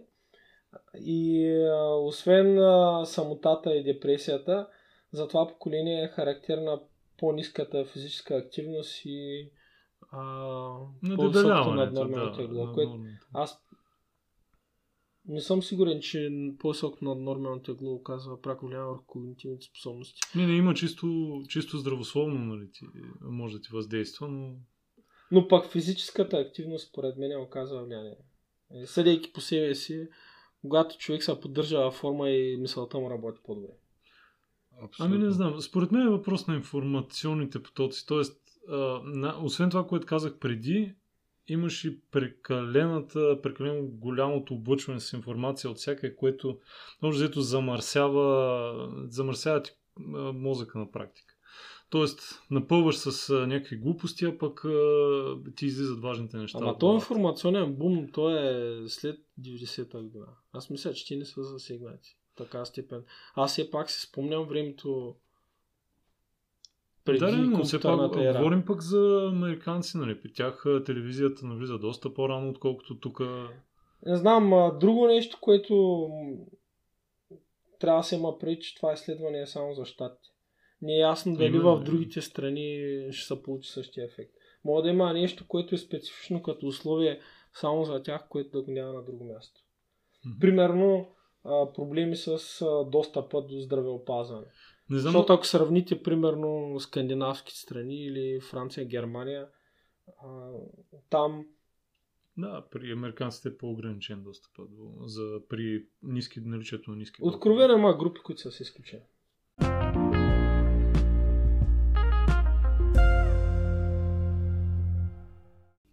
И сега навлизаме в новата ни мини рубрика Пресолена манджа, в която ще ви споделяме статии, които сме намерили, които надвишават или преекспонират определени аспекти на това, за което пишат. А, може би ще споделяме и фалшиви новини и такива бомбастични статии, които сме намерили. Ето сега Сашо ще започне с първата. Днешната тема е свързана изцяло с Левски. И двата примера са свързани с футболен клуб Левски. Първото идва от заглавия на сайта Gong. Потресаващо разкритие дойде от Герена. Потресаващо! Човек Потресаващо! би си помислил, че става дума, не знам, за някакви финансови злоупотреби. Някой- се е разпаднал. Стадиона няма да се довърши, пада там, нещо се Да, случва. За някой- няма да вземат лиценз. И самата новина, каква е Ники Михайлов славна. Нали, като тръгнете четите, Ники Михайлов славна. Скандал.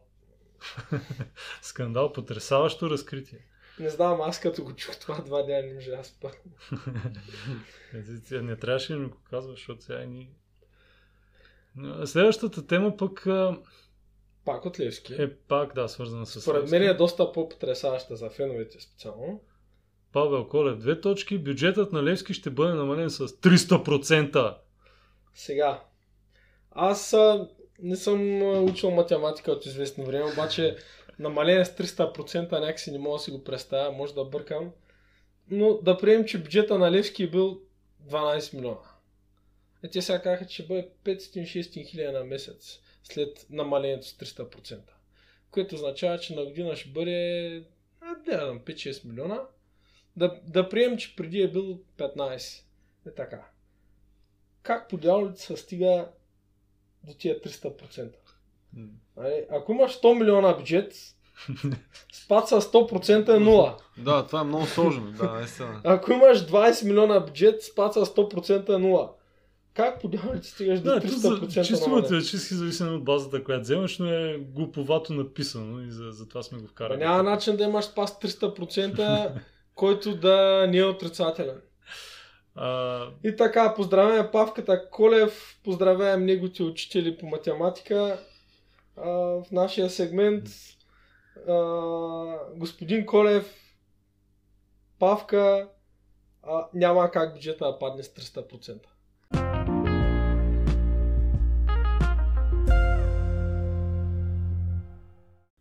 А, Ние вече ви представихме нашия гост, Панайот. точно така и сега ще, най-накрая ще му обърнем малко внимание след Никой внимание другите- няма обръщане. Никой Той ще си внимание. говори сам за себе си. Да. А, сега а, да ви припомним, а, Панайот е млад предприемач, занимава се с много неща, от една страна с а, различни форми на шивачество, с, а, има собствена собствено производствено цехче за бродерия. Извинявай, ще те прекъсвам. Мгм. Право в целта. Как стана известен ютубър? Да, добре, да, да, да. Нека да игнорираме другото. Какво се случи и как достигна до направенето на YouTube канал? Ами като всеки млад човек и аз в YouTube доста време стоя. И може би YouTube е най-популярното място за слушане на музика и за гледане на различни предания, сериали, младежки и така нататък. Първо кажи как се казва твой YouTube канал. Мой YouTube канал се казва В кухнята за начинаещи. Това е кулинарен канал. Сега, имаме тук едно противоречие. Е, с Елизари само да кажем, че нашия блог се казва На всяко манджа меродия. Под заглавието е За всичко без кулинария. Така че ние няма питаме по-найот за рецепти, защото това кулинарната част, ако искате да видите конкретни рецепти, отивате на неговия канал. Кажи го пак, моля Ние ще сложим линкче долу в... Да. Да, казва се В кухнята за начинаещи. Ами в самото... Но, но, ни, но не искам да разберем как, как Какво е да си български ютубър? Ами, според мен се случва доста спонтанно всичко, по принцип. Но когато бях студент, а, нали, така използвах доста YouTube за музика, за различни предания, както вече ви споменах. И всъщност през последните години той стана доста популярен в България. Всъщност, а, момента в който бях студент и отидох на студентски обмен в Русия, осъзнах, че ми липсва българската храна. Имах доста свободно време и добър бюджет и за някакъв невероятен късмет в, а, а, в кухнята на апартамента, в който живях, имаше невероятна кухня. Просто бяхме си намерили такава квартира и някак си реших да експериментирам. Свободно време, след това започнах да чета някакви неща в интернет, да гледам някакви видеорецепти. И тъй като прекарах много време в YouTube, бях проучил вече какво е YouTube, как работи YouTube, нали? И че има възможност за създаване на, не, на, на нещо подобно. А всъщност като ученик съм бил в а, актьорска трупа студентска и обичам да се изявявам като цяло. И затова ми беше доста интересно да създам нещо такова. Всъщност в началото гледах американски канали, италиански канали и разни други такива и просто, да, Спомняш ли си кога направи първия си клип? да, много добре. В, а, бях в Русия, в град Казан, в... а, А много тематично много ти пасва между другото на, на канала. Град Казан. Да. да, град Да. Казан. И в, а, всъщност а, вече бях решил да създам нещо. А, концепцията, бях видял много различни канали с различни концепции, просто реших да бъде нещо просто, лесно и да съчетава българската кухня. Всъщност модерни рецепти, но акцента да бъде А българската кухня. целенасочено ли беше решил точно за готвене да правиш канал? Или Или, просто или беше канал? решил някакъв канал и някак си между другото стана така, че... По-скоро за готвене, защото нали, имах много време и всъщност като един а, студент по економика бях проучил, бях проучил нещата и видях, че в България има може би един или два може да се каже сериозни YouTube канала за, кулина, за кулинария. Тогава даже не бих казал, че са сериозни. Те първа влизаше тренда на кулинарните предания, като Masterchef, като Hell's Kitchen в България. И всъщност свободното време, а, добрата стипендия и сме останали да снимам с телефона и да кача нещо в интернет.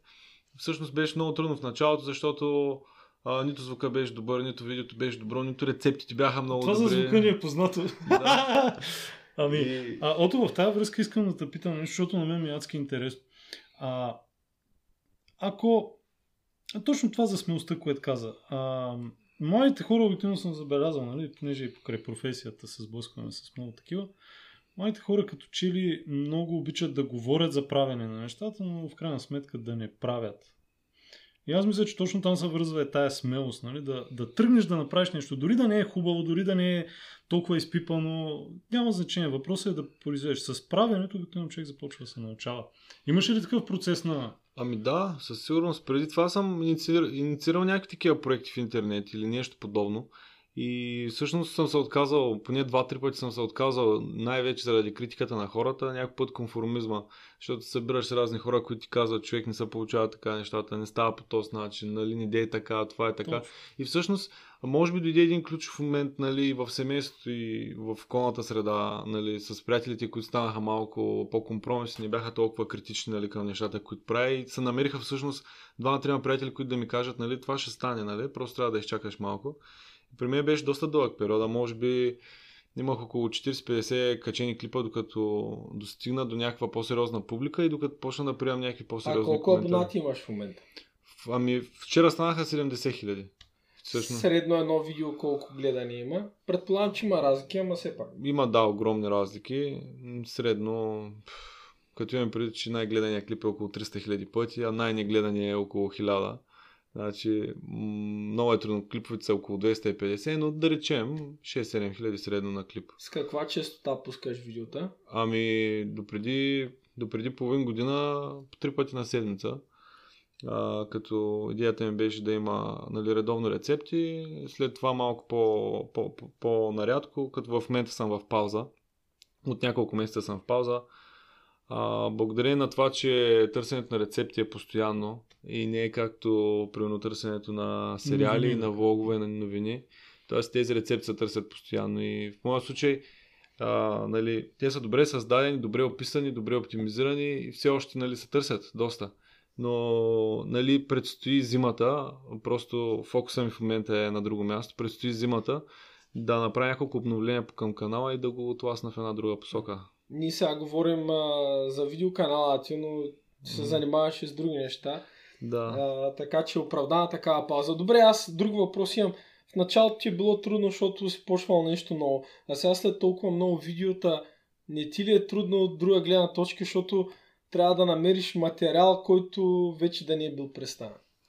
Да, това е едно от, а, нали, един, ед- едно от предизвикателствата, но аз твърдя нещо, което е много нали, за мен е ключово и в живота, а, че човек трябва да се занимава с неща, които му харесват и които му доставят удоволствие, поне до някаква степен. И готвенето за мен беше такава специална емоция нова и се остана такава заради добрия резултат, който се получава. И някак си в самия процес на готвене, в приятната емоция, която получавах, някак си идеите се избистреха и се получаваха. И благодарение на това, че съм записал идеите, че има отстрани някой, който да ми каже, е, виж, това примерно сготви, онова сготви. Тоест, никога не са ми липсвали идеи на мен. Нали, това е когато правиш нещо, което ти харесва. Защото, нали, ако правиш нещо, което не ти харесва, идва примерно минава определен период и ти си казваш, чакай малко, ама какво да направя, ама как да го направя, ама то това не се получава. Тоест, нали, рано или късно човек разбира дали и нещо и за него. Това А, нещо и за него.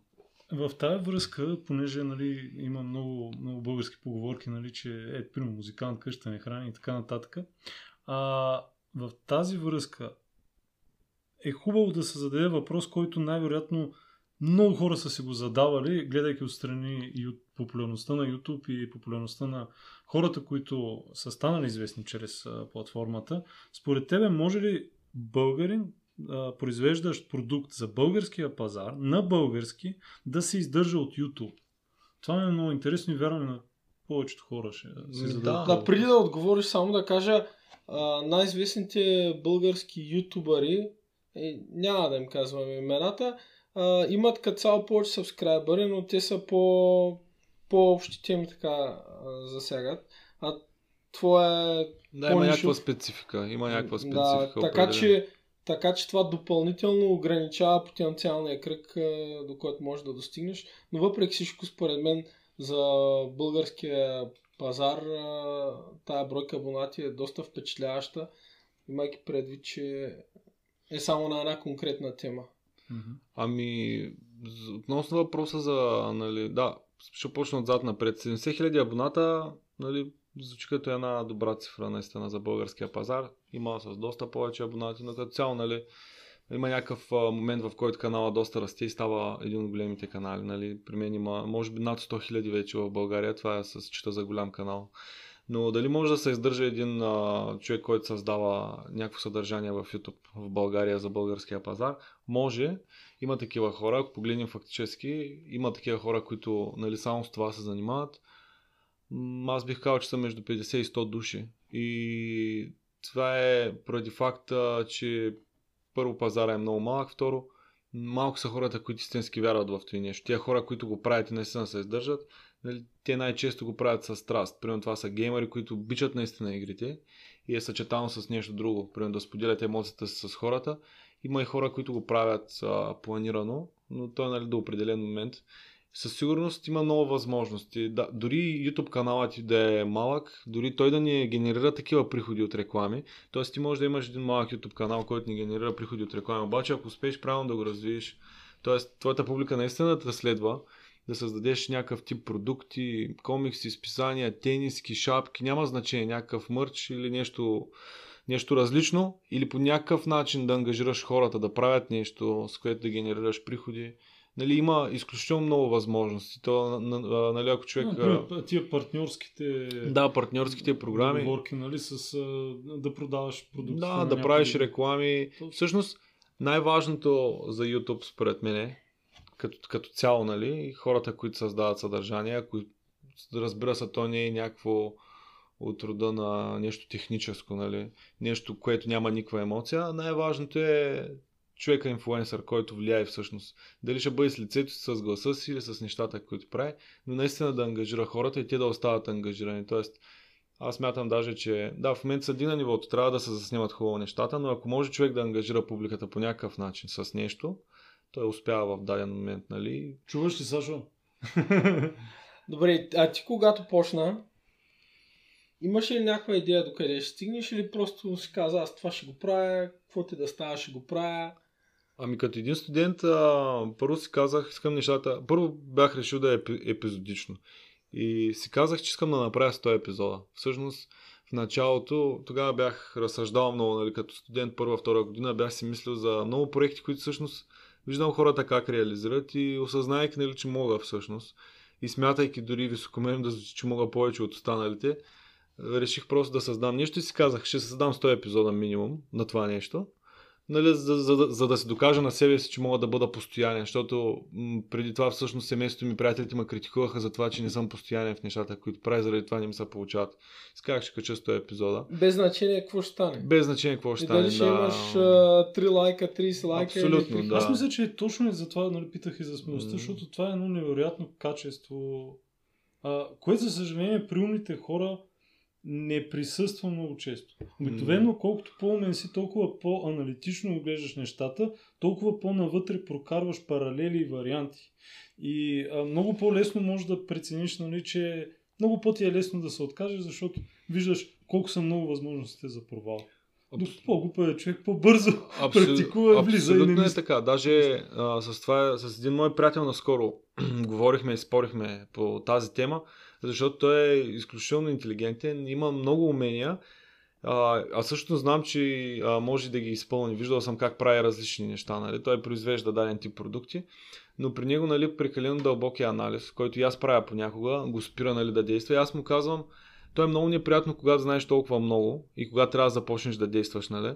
И на мен ми е много неприятно и всъщност плана, който съм създал, а, да, аз го изпълнявам на 20% и разочарованието в тебе е много голямо. Обаче, нали, то ти е ключовия момент. Просто а, трябва да загърбиш някои неща, да направиш няколко компромиса и да продължиш напред. Аз а, имах, а, о, о, ако трябва да съм честен, в течение на времето имах още по-голяма мечта за кулинарния ми канал, да го развия нали, в очите на мои приятели или на някои хора, това е нещо уникално. Обаче аз в моя ум летвата беше доста по-нависоко всъщност. Нали. Ако не е тая, каква беше летвата? Еми, да разви... В смисъл бях създал сайт, исках да създам допълнителен влог с рецепти, а, отделен сайт, в който да продавам много продукти, а, по някакъв друг начин То да не е късно да направиш. В принцип не е късно. Бях, а, създавах канал на руски язик, нещо подобен. Исках да създам на, на, на английски, на руски, на някакви езици. А, и като цяло, нали, исках канала ми да е доста голям. Нали. Ако ти кажа, че не съм си мечтал, нали, като един а, така млад грандоман, да ми е най, а, моя канал да е най-големия в България. Нали? Но, А, а чисто тематично, като големина твоя канал, ами от... за България как е? Не говорим от всички български канали, а такива, които са за... Или Кулинари рецепти. От кулинария имаше момент, в който беше втори, после беше трети. В момента, тъй като се появиха а, няколко а, нали, нови създатели на съдържание преди известно време, които всъщност а, стартираха много по-добре от мен като качество. А, някои Ето, от това тях... може би е предимството на човека, който стартира по-късно, че вижда другите Да, правят. има го и този момент, но им, примерно се стартираха с екипа, аз всичко съм правил абсолютно сам, нали? И смея да твърдя, че има някакво качество. Но първо хора стартираха с екип, второ аз съм аматьор готвач, докато има хора, които са А, като професионалисти. каза аматьор готвач. Да. Преди да почнеш да се занимаваш с YouTube канала си, занимаваш ли с готвене? Няколко седмици. Всъщност, а, нали, много често хората казват, това е абсурдно. Обаче аз, а, нали, като един самоуверен човек в уменията си, а, както и да звучи, много обичам да захващам с нови неща, да ги разглеждам по някаква методологическа линия, да ги анализирам и общо взето да пробвам нещата как стават, дали се получават. Много често, това също спорихме с друг мой приятел за готвенето, нали?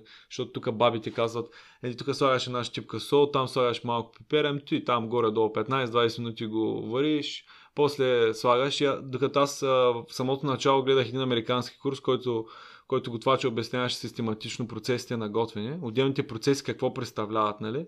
И всички фактори, които трябва да се обържиш с тях. И всъщност, ако дори едно типично българско ястие го разбиеш на процесите му на готвене, примерно пържене, варене, рязане на зеленчуците, подготовка, довършителни работи, ако успееш да се абстрахираш от това и успееш да го разбиш по този начин, ти трябва съвсем малко за да ти се получи. Всъщност идеята на канала ми беше стъпка по стъпка да обясня. Аз Тоест, мисля, направи че... това, направи това, направи това и ще получи този резултат. Нали? Това някои хора го смятат за абсурдно, нали? защото те готвят с усещане нали? как се случват нещата, но аз смятам, че трябва човек да има умение. Доколкото съм гледал и канала, и аз съм, ние сме си говорили преди, за мен това е една от най-привлекателните черти на канала и то е, че той е насочен за аматьори, точно за хора в движение, млади хора, работещи хора, които искат нещо бързо, нещо лесничко, да е обяснено на практика, да го видят с очите си и да го направят.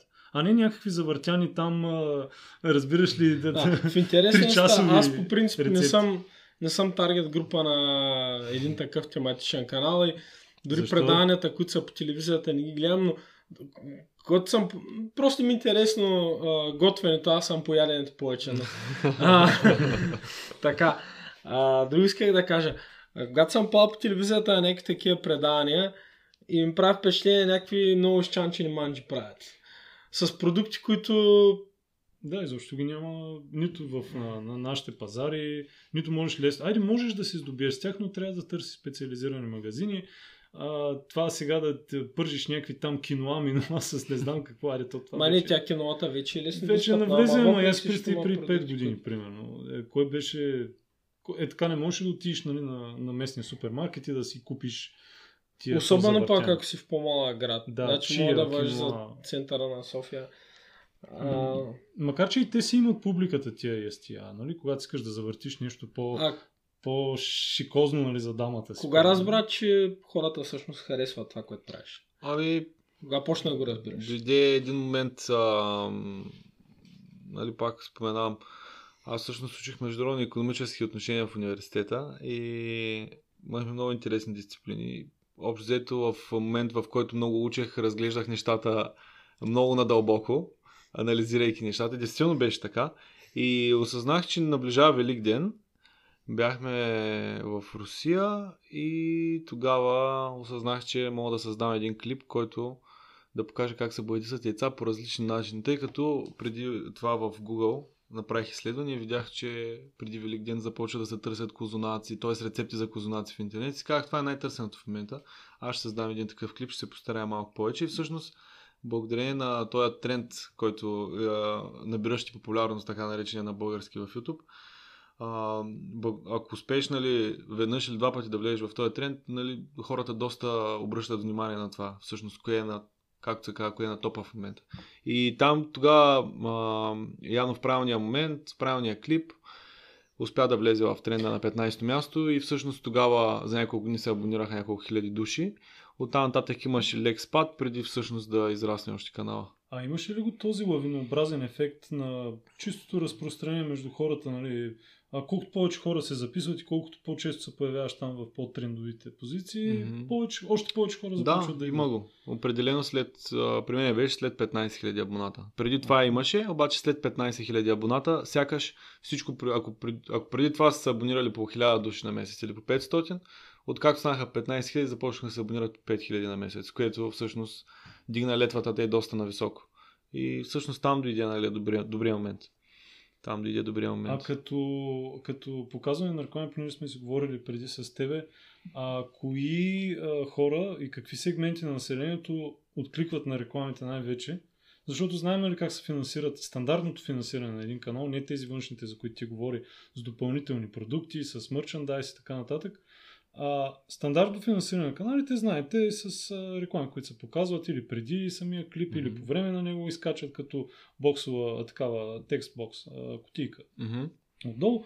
А, кои са основните таргет групи, които ти откликват най-много на, на реклами и които на практика би трябвало да финансират канала, ако само с това се занимаваш?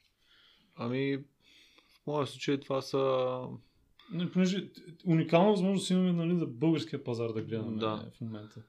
Ако правилно съм разбрал въпроса, това са в моя случай публиката ми е около 72-3% жени, Мгм. които са на възраст от а, 30 до 50 години.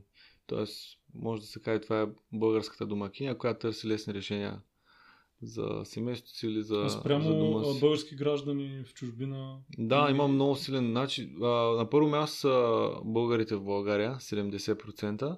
Мгм. На второ и на трето място, на второ място много голям процент са българите в Германия и след това са българите в Испания.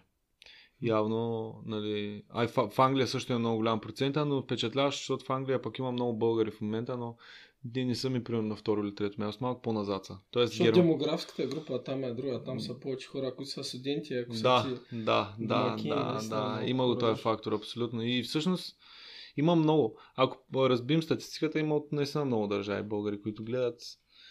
Вярвам, наистина има от... Интересно е от Африка, от Азия, намира се по някоя друга държава, някой друг абонат. И като цяло, да. Така. Ами, ние ще си запазим правото да продължим а, разговора с а, Ото в а, следващ в следващото издание, тъй като а, прескачаме много времето си. А, благодарим ви, ако сте слушали нашия подкаст днеска и се надяваме да дойдете и пак да се присъедините към нас. До нови срещи. До нови срещи.